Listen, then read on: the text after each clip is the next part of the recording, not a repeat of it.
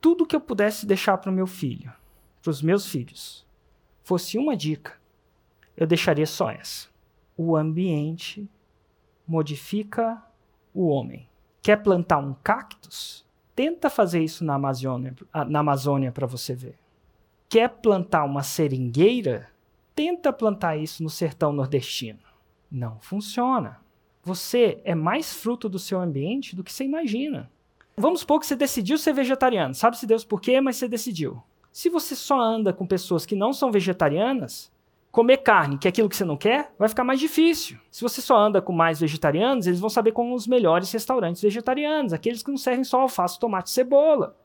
Fazer o que você quer vai ficar mais fácil se você andar com a galera certa. Porque se você passa tempo demasiado, demasiado com as pessoas que jogam água na sua cerveja, a culpa não é deles é sua.